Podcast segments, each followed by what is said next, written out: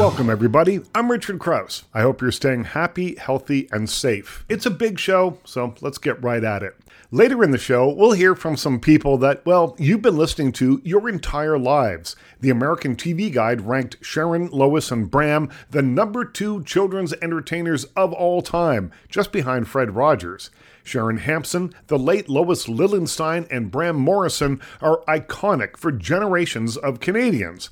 Today, Sharon, Bram, and Sharon's daughter Randy join me to talk about their new picture book, Sharon, Lois, and Bram's One Elephant Went Out to Play, and we'll reveal a tightly held secret the true meaning of the word skinamarink. Skinamarink, dinky dink, skinamarink, doo. I ah, love ah. you. That's a little bit later on. We'll also get to know Ion Tani and Emerald Domingo Mabuco, co directors of Real Black Our Film Stories, a new film you can see in person and online at the 17th Annual Caribbean Tales International Film Festival. Find out more details at CaribbeanFestival.com, and we'll give you all the details you need to know a little bit later on in the show. First, though, let's meet Peter Hitchcock, director of A Song for Us, a new film about a British folk singer who reconnects with her long lost lover. The world of folk music is a subject Peter knows well. As a younger man, he ran beatnik folk clubs in England and hired Paul Simon for a mere 20 pounds when the future superstar was unknown in the UK. He also has a rich background in film, from working as an extra at age 10 on a big movie in England to working with Wes Craven in Hollywood and so much more. Let's get to know Peter Hitchcock. Your first job was as a film extra when you were 10 years old. What do you remember about that experience? Well, I remember going into Shepperton Film Studios, and uh, it, was a, a, film called Esther Costello, and uh, singing "All Things Bright and Beautiful," uh, and, and, I think it got cut out. But it was a big, it was a big studio, and I was quite amazed. And uh, uh, yeah, it was, and they had a scene with a car, and they were filming it, and I just thought this is really neat. you were uh, kind so of swept away by the magic of it. That's right, yeah. And I went on to do a few other uh, uh feature films and uh, TV shows, uh, just as an extra. Mm-hmm. Um, I might have one word to speak or something like that, you know. The Horrors of a Black Museum was another another feature film by Hammer, you know. Right but uh, that's that's what started it. And uh, so when I left school, um, I, I, I went to the labor exchange and asked, well, I want to work in film, and he said, well, if you want to work in film, you've got to be a uh, in the union. And so uh, I said, "All oh, right, uh, okay. How do I do that?" He said, "Well, you have to be a you could be a projectionist. You could learn learn the trade as apprentice, right? You know." So I worked for Granada Cinemas, where they actually had not only films but they had live shows. So mm-hmm. Little Richard would be playing there, and I'd be doing the spotlight and and, and lo- lovely things like that. And uh, then one day, um, an usherette uh, had a trade newspaper, and she said, "There's a job going for a projectionist." And it was at AP Films, which is the, the, producers of Stingray and Thunderbirds. Right. So I'll interrupt you here just for a second. I want to make sure that people know and remember what Stingray and Thunderbirds were. They were in an enormously popular television show that featured uh, marionettes, essentially, uh, but they were action adventure stories, right? Thunderbirds are go. That's right. Yes. Uh, one day, a guy got sick doing the lip sync operating, and said, that's just like moving little solenoids in a, in a puppet's mouth and breaking them up. And and I was also had to mark up the script, do the continuity, what which take was best, work with the director, and then my hands were actually used in the, in the in the puppet sh- show as well. So Lady Penelope's hand uh, holding a glass of Pernod, and and it had to be shot uh, right there, and the cameraman had a pellet gun, and I'm sh- scared as hell, and he was uh. shooting uh. the shooting the, the, the, glass, and uh, you know, I I lived to tell the tale, of course, but um, those are the kinds of uh, adventures I was having you know, daily, just working in, in, in Stingray. And then Thunderbird. You also ran uh, what I understand were were beatnik folk clubs in England, and you gave Paul Simon uh, one of his first jobs in the UK when he was an unknown over there. That's right. Yeah, um, cost me twenty pounds, which I thought was an awful lot of money. You know? uh, what year would this have been? I did. This is about nineteen. Uh, oh, gee, 19, 19, 1965. Wow! Wow! Yeah, and uh, uh, had other other pe- people performing there that people won't know, like Bert Jansch, John Renbourn, David Graham, uh, uh, Jo Ann Kelly. Um, uh, so there was a whole bunch of people I would hire, you know, to come in and, and play, and we and other people would get it get up on stage and play as well, including myself. Uh, uh, so which I was wasn't very good at it, but it's still, you know. And then I had a I had a um, a, a, a, stable that I converted uh, into and and put furniture in it and things like that, and uh, we had a very moody uh, uh, coffee bar, right? Yeah. You're listening to Peter Hitchcock on The Richard Crouse Show. His movie, A Song for Us, is available now to rent and buy on Amazon Prime Video. You worked at, at CBC for uh, a long time. You did lots of work on television. You worked with uh, Wes Craven. Uh, you did the sound editing for The Hills Have Eyes. Yes. Do you, do you have stories about that? That movie is still terrifying uh, 50 years later. So tell me a little bit about that. Well, the, the, the, film was actually shot uh, near an Air Force base, which is not the best for sound, and so I had to do an awful lot of sound sound replacement. You know, so we would have uh, fun. Um, uh, you know, when the when the guy got hit over the head with an iron bar, uh, we we took it out to Griffiths this this big melon. We took it out to Griffiths Park, and we started hitting it. Right, you know, we couldn't stop laughing. Actually, it was like you know the funniest thing, right? You know, uh, you know, uh, Wes Craven really did did like the sound work and stuff like that. So it was it was kind of nice, you know.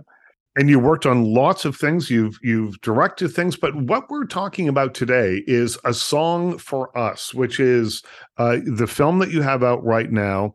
And I wanted to sort of set the stage for people by giving them a bit of your background because everything that we've just talked about seems to be in this movie at at some point your love of folk music. Uh, it is uh, a story that i think has a lot of heart to it uh, and it follows the path of a british folk singer who reconnects with a long lost lover. He's adrift he's broken and uh, she uh, comes along and says hey we used to be singing partners years ago in Yorkville.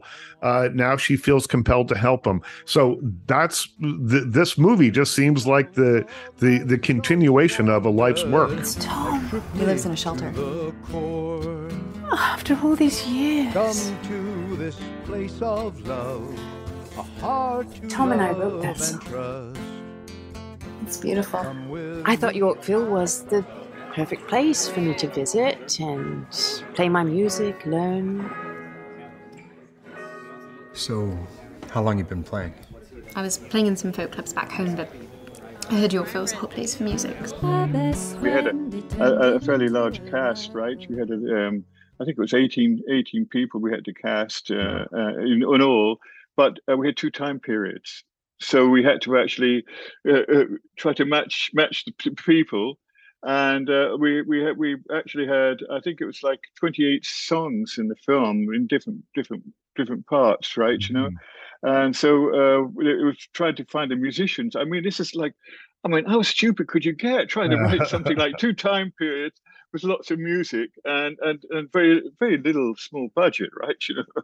Well, in set in uh, of course the 1960s and then in present day, uh, how did you create the flavor of Yorkville? Which, if you walk through there today, is all glass towers and Chanel stores and very fancy high end boutiques. There's very little left of what you would remember from your first visit to Yorkville. So, how did you recreate uh, Yorkville of 1960s vintage? Uh, well, I, I I really wanted to do to actually do like something really some special effects with that, but there was no budget. Mm-hmm. Uh, uh so I cut to stock footage of what it was like then, which I felt was was was a, a really informative anyway, right? You know, and so I, I got away with that right you know and then we had to we had to get the costumes right and and and and find some props and and and posters and things like that but then everything's copyright so you can't like you know put up certain things like I would have liked to put up the John Lennon give peace a hmm. chance right yeah, yeah. I didn't I didn't know whether I,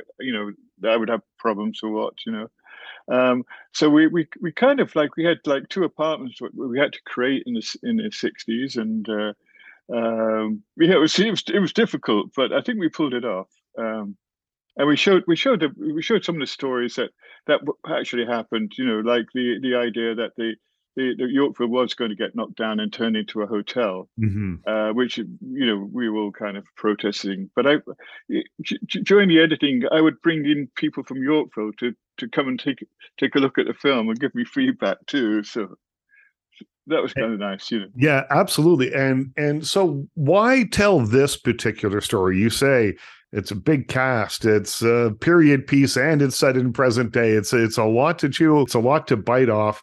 Uh, why why choose this particular story to tell? Well, part of it was influenced by the the, the low budget movie Once. Mm. That's what got me thinking. Um, I started to write down ideas like what happens when you meet your long lost lover uh, from 50 years ago, and uh, and and so I thought, well, Yorkville would be a good place to put it, right? You know, and then I thought, well, it's the 70s and I like to go to the island. Maybe I could shoot around the island because that's where a lot of people did go in yeah. those days. It's still a very creative community down at Wards Island. Um, and and I guess I guess it just the script just kept on flowing, and I kept on writing and writing. You know, um, uh, and that the I think the idea that I was making a film for Toronto was really important to me because I, I I've lived here for a long time now, and uh, I, I don't see a lot of films that actually tell the, the Toronto story like my little film did, you know. And I'm sure there is, but uh, you know, I'm sure there's other films out there, but but it just it was a Toronto story, and that's what I wanted to get across. That was Peter Hitchcock on The Richard Crouse Show. His movie, A Song for Us, is available now to buy and rent on Amazon Prime Video.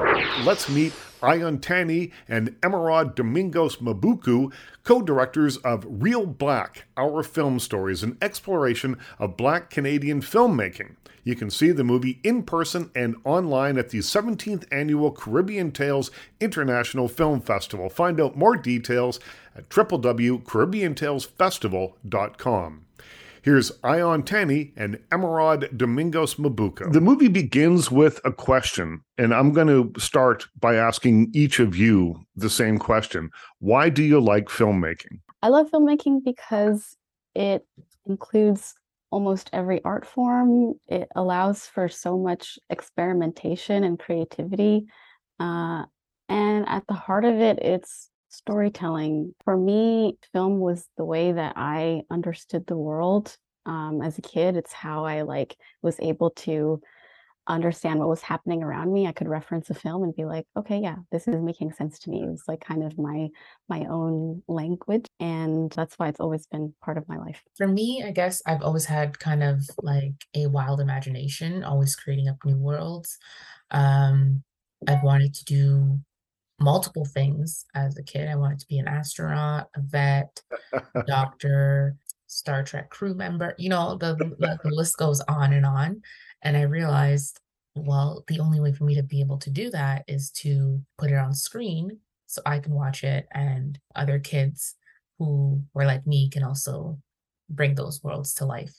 So it's really about um, being able to bring the things that you thought of as a kid to life. And it's also about uh, a chance to see people like yourself reflected on screen. One of the points that uh, Real Black, our film stories, uh, makes is that its representation is so important. So let's talk uh, a little bit about the importance of that and how you think that representation has changed over the last few years and where you see it going? The film that I first saw that made me feel like being a director and writer is something that I can do is um, Moonlight, directed by Barry Jenkins. Yeah, and I really think that that like particular point of view shown in that film, the specificity made me feel like, okay, my small story can make it on the big screen. And I think that that's the power of filmmaking. When like the world makes you feel small, filmmaking can make your life feel larger than life. That's the power in representation. And we have seen great strides in that over the years. Uh, there's so many more um, diverse stories uh, that we can have access to, not only um, because they're being uh, greenlit, but also um, just the accessibility of um, making a film, right? You can make a film on your phone. There's TikTok cinema now, which is incredible. um, um, it's it's just like you know a portal for so many Mm. um, young people to see themselves. Yeah, it's been it's been incredible to see how uh, film has changed, but I still think we have a long way to go. Um, because a lot of the filmmakers that we've spoken to are still technically considered emerging, and they've been working in film since um, before we were born. You know, I'm born in '94, and the first uh, film by a Black woman feature Canadian was '95. You know, so we still have a long way to go, but I'm glad to see that um, film people are just taking it into their own hands, taking matters into their own hands. They're going to uh, Trinity Square Video, they're renting the equipment themselves. You know, they're borrowing equipment from their friends who are studying at Ryerson. You know, they're they're doing all these types of things to bring these stories to life, and that's great because we really really need to um, get away from this idea of like, what about the prairies? Like, what are those people gonna think? Like, you know, people in the prairies want to see those stories too. You're listening to Ian Tandy and Emerald Domingos Mabuku on The Richard Crouse Show. Their film, Real Black Our Film Stories, can be seen in person and online at the 17th Annual Caribbean Tales International Film Festival. Find out more details at www.caribbeantalesfestival.com. Let's talk a little bit about another theme that uh, is in the film, and that's the barriers in the Canadian uh, film world uh, for Black creators. What are they? It's a combination of everything. When we were doing research for this, we were not only looking for funding for ourselves, but when uh, some directors uh, like Karen Chapman would say like little things on the side, and we were like, oh, what's that about? You know? Um, like, what do you mean you can go on a set and see that everyone is still white? Like, you know, we, for me, I thought it was really um, diverse. Um, but that's not the case. You get specific production companies uh, who make um, who get most of the funding, and the films that they make don't do well internationally. And I don't know if you remember, uh, and this is not like too like it's not shady, but Mhm. there there was a an open letter that was sent out uh, during the in May 2020 um, by a bunch of filmmakers of color who were calling out specific production companies Mhm. about the lack of funding about and it- this this was i think it was very um like off the record ballsy and incredible to see because they would list the films and they said here's how much money you funded this film for. Here's the, how much money this film made. And it was it, it was shocking. Uh this is supposed to be like top of top canadian content and did not do well. Yeah it was they were just saying it's the same type of story like it's the same coming of age story. And you know a24 has kind of taken on that lead and they want to see diverse stories because they're like this is, is this all that's coming out of canadian content Mhm. like Anne with an e uh was the the best thing that we've ever done and then Schitt's creek and and then what else you know it's the same thing and they get swept under the radar but they get two million dollars of funding per film um and so it was really it was it's really frustrating.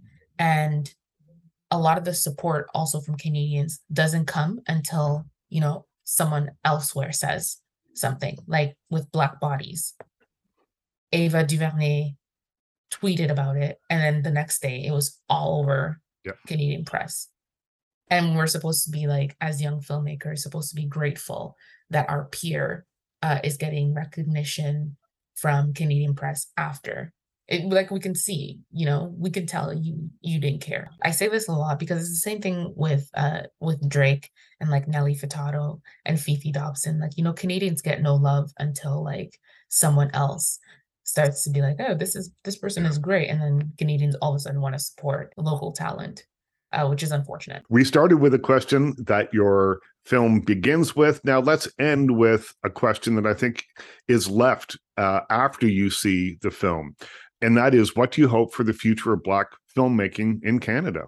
Something uh, Claire said towards the end of the film was that, that there are other people working and we need to know each other. And that was one of the um, quotes from her that stayed with me um, because I think that um, what we want to see in the future for filmmaking is a lot of change. And I think in order to make that happen, um, there needs to be um, uh, organizing um, and uh, community. And all of the um, uh, milestones or breakthroughs that we've seen um, for Black filmmakers in this industry have uh, come from that. I would have to agree. Um, more diverse voices, more diverse stories. I would love to see a film like In the Mood for Love featuring uh, two black characters or two characters of color. Well, they're from Hong Kong, but like, you know, something beautiful like that. Less pain stories, uh, more fantasy, more um, surrealism, nonsense, comedy. I want to see like black creators being able to do whatever they want with the support of the film industry. That was Ian and Emerald Domingos Mabuko on The Richard Crouse Show. Their film, Real Black Our Film Stories, can be seen in person and online at the 17th Annual Caribbean Tales International Film Festival. Find out details at CaribbeanTalesFestival.com. Since 1978, Sharon Lois and Bram have been entertaining Canadians of all ages with their family friendly music. They've hosted two top rated television shows, The Elephant Show and Skinamarink TV, and they've released 21 full length gold, platinum, double platinum, and triple platinum albums. Lois Lilienstein stepped away from live performing in 2000 and passed away in 2015, but Sharon Hampson and Bram Morrison, often with the aid of Sharon's daughter Randy Hampson, have continued the legacy. Today, Sharon, Bram, and Randy join me to talk about their new picture book, Sharon, Lois, and Bram's One Elephant Went Out to Play, which is available now wherever you buy fine books. We'll also reveal a tightly held secret. What is the true meaning of the word skinamarink? Skinamarink, dinky dink, skinamarink, doo. Hampson, Bram Morrison, and Randy Hampson join me via Zoom. I, I, would like to go back in time just a little bit. I want to set the stage for everybody. So let's go back to 1978. And I've read that you pulled together $20,000 to record an album. But here's the part that I found really interesting. And we'll talk about the album in just a sec. But that's the first time that you ever really sang together was in preparation for that album. So how did all of that come together? Well, we, we had all been individuals, as you suggested, and it is really true. We had a lot of learning to do because I had never really sung with anybody. Uh, uh, Lois had not really sung with anybody. Sharon had. So she was the one with the experience. She also had a really knowledgeable husband who had sung with many, many, many different people, and his input into getting the three of us singing together was enormous. That part of the whole thing was Sharon Lois Bram and Joe. and Bill and Bill Usher, who was the producer. Right. Right. And we, the way we got to, the way that came to pass is that we were all working for Mariposa in the schools, mm. individually going into schools to sing. And there was a project considered uh, through Mariposa in the schools for making a, an album, and then it got delayed. And the idea for us to make an album just kind of happened. And we didn't say, oh my goodness, we've never sung together. We can't do it. We just said, okay, we share, we share the kind of fundamental values about what children and families we wanted it to be a, a, children and their families album and we wanted it to be the best it could possibly be and we shared though that view. So that was a very good starting point. And each of you seem to have a, a gift for connecting with children why do you think that is and and and how does it manifest itself when you're performing and and even in these early days in 1978 when you're putting this record together well i i would I would say, for my part, um, for many years I was singing for adults at uh, folk festivals and in coffee houses, but not for children. But when I started touring with Alan Mills, uh, doing concerts as his accompanist, some of the concerts that he did were for children. And so I got exposed to children's concerts like that. And I thought, these are great. These are wonderful. The repertoire is fun.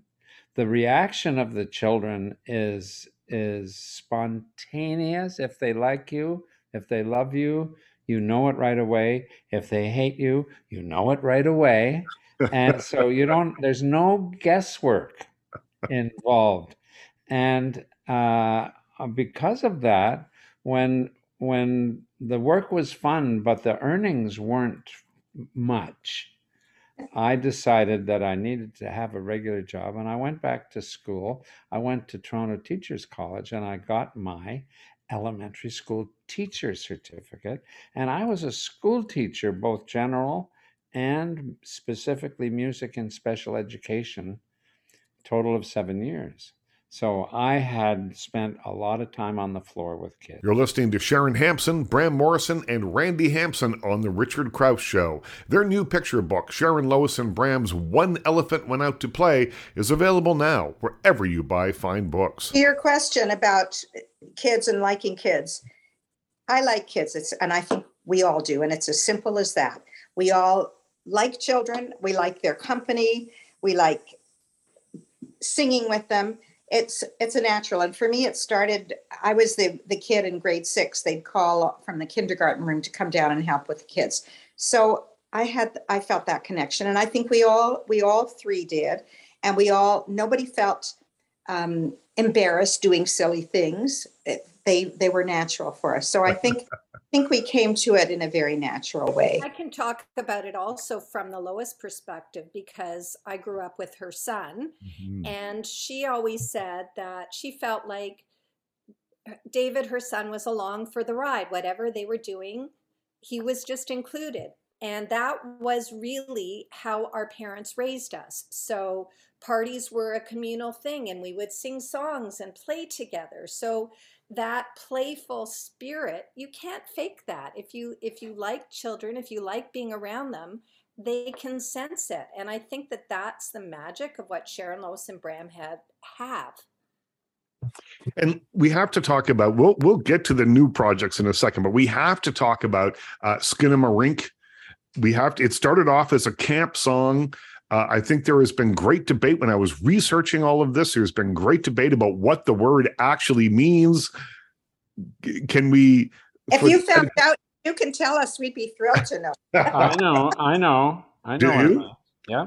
Bram, what I what did. does the word well, mean? I did years worth of research, and I found that. Well, are you familiar with um, with the song "Old MacDonald Had a Farm"? Yep.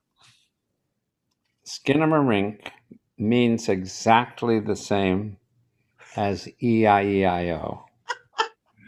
Well, I, am sure that's uh, cleared up a lot of questions for a yeah. lot of our listeners. Thank you. We have no idea, and I'm, our association with Skinamarink is, is almost was almost accidental. What were you going to say, Randy? I was going to say that it's a universal word for "I love you." Oh. Right. That's become that. Sure. And and you say it was almost accidental that you became uh, involved with this song. How so? We were collecting money. We were raising money for the first album, and we went to our family and friends and asked to borrow money. And Lois was from Chicago, so she went to Chicago to to check out her family. And while she was there, she spent some time with her young cousin Lisa. And Lisa and she said, "Lisa, do you know any good songs?" And Lisa said, "Oh, I learned this at Girl Guide camp." and she sang Skinamarink to her. And Lois thought, well, that's a really good song. And she brought it back to us and said, you know, let's use it. And we decided to use it. And Bram played the guitar. I sang harmony. Lois sang the song. And it became our friend forever. We didn't know that it was going that way. It wasn't at the end of the record, it was buried in the middle. We had no idea that it was going to become anything particularly special until we did our first concerts. Mm. And then we decided that we would, as a trio, sing Skinamarink at the end of the concert as a farewell.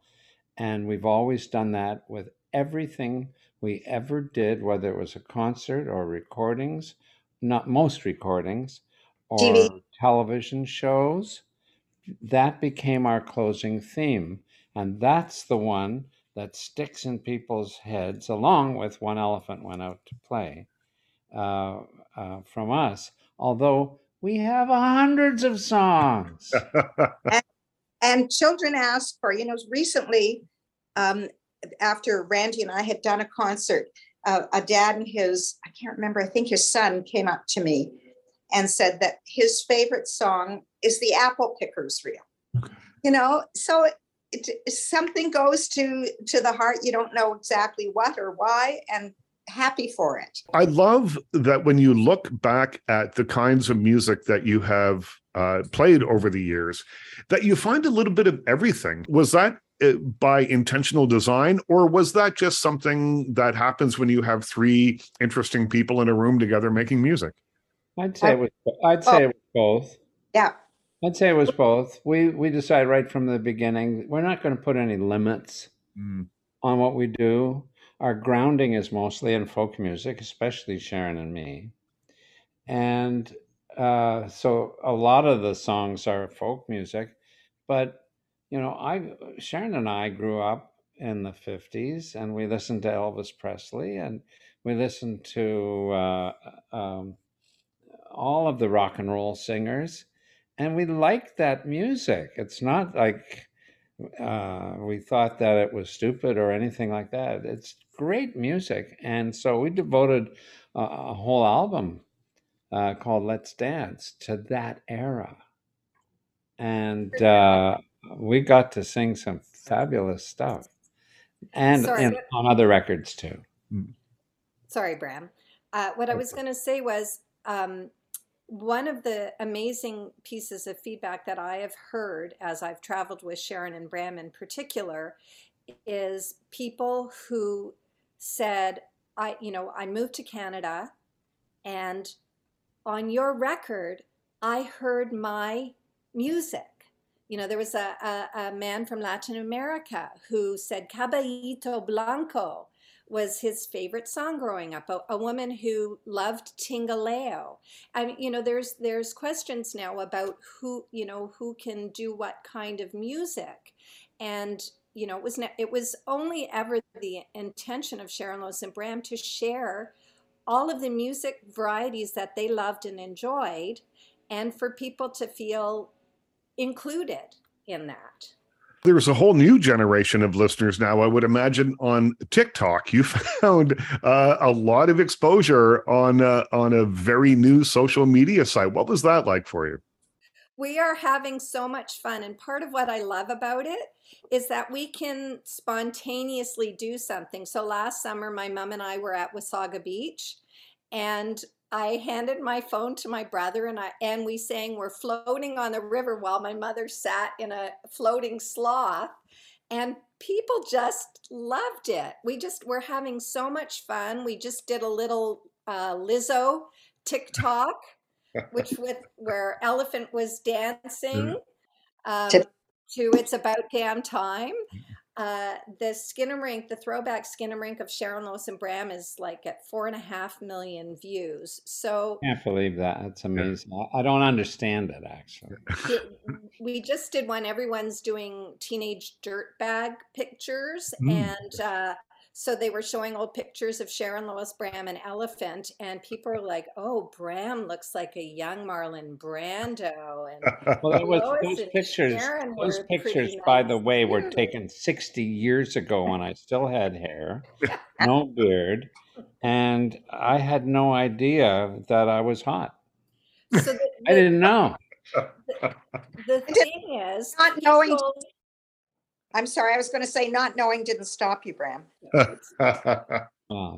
feedback. I thought it was just because I was charming. You're listening to Sharon Hampson, Bram Morrison, and Randi Hampson on The Richard Crouse Show. Their new picture book, Sharon, Lois, and Bram's One Elephant Went Out to Play, is available now wherever you buy fine books. what randy the feedback just uh, just Yeah. why am i crying and thank you for, I didn't know this is what I needed today. And thank you for being a safe place in my childhood mm-hmm. when I didn't feel safe. And it's, it's a nice, fun, happy place to stop, even just for a couple of seconds, you know? I think there's also something to be said for the reassuring nature that uh, you have all been around since 1978 in part of people's lives since then. Uh, and that I think is reassuring for a lot of people. If it weren't for Randi, that wouldn't have happened for Sharon and me. Uh, we would have we would have gone a more much more relaxed route. Uh, she said, "Oh no, you got to do this. You got to do what? TikTok." I said, "Well, what's that?" and she said, "Well, it's this. Give it a try." And then, kaboom! We, we had no idea, and you get to do some really stupid things, stupider than usual, actually, which is great. Which we like. Let's talk about One Elephant Went Out to Play. Uh, in the book, you invite readers to join them in a musical story about a magical spider web. There's more to it than that. But tell me where the story idea came from. Once we decided on One Elephant, I had an idea about this magical place that Sharon Lois and Bram would take children to. And it became um, a counting book and instead of being a book just about elephants, it became a Jungle Friends book. And Qin Leng, who illustrated Skinnamarink, has just done an amazing job of creating this fun, silly, whimsical place that I hope children will return to. What messages do you hope that the book will impart to its young readers? Wow. Well, one of the things is that is that you don't if it, if it's a good book, you don't read it just once. Mm. Uh, uh, you go back to it because there are more things to find. I know every time I go back to one of those two books and look at it again, I always see new stuff. I don't get it all at once because the illustrator has such a fertile imagination that many of the pages are very reminiscent of the Where's Waldo Right. idea that there's so many things going on that you can't get them all at once. You get them bit by bit as you go back each time. And I think that that's a wonderful thing. I And- think for, in terms of message, I mean, we don't think heavily about message, but you asked that question and it strikes me. And, and I think the answer is that everyone's included. And we, I mean, that was significant for us that every child who looks at that book will find uh, themselves in the book. That was Sharon Hampson, Bram Morrison, and Randi Hampson on The Richard Crouse Show. Their new picture book, Sharon, Lois, and Bram's One Elephant Went Out to Play, is available now wherever you buy fine books. A big thanks to them. Also, a big thanks to Ian Tandy and Emerald Domingos Mabuku. Their film, Real Black Our Film Stories, can be seen in person and online at the 17th Annual Caribbean Tales International Film Festival. Find out more details at CaribbeanTalesFestival.com. Also, a thanks to Peter Hitchcock. His movie A Song for Us is available now to rent and buy on Amazon Prime Video. Of course, my biggest thanks, as always, goes to you for listening. I'm Richard Crouse. Stay safe, stay happy, stay healthy, stay weird, and we'll talk to you again soon.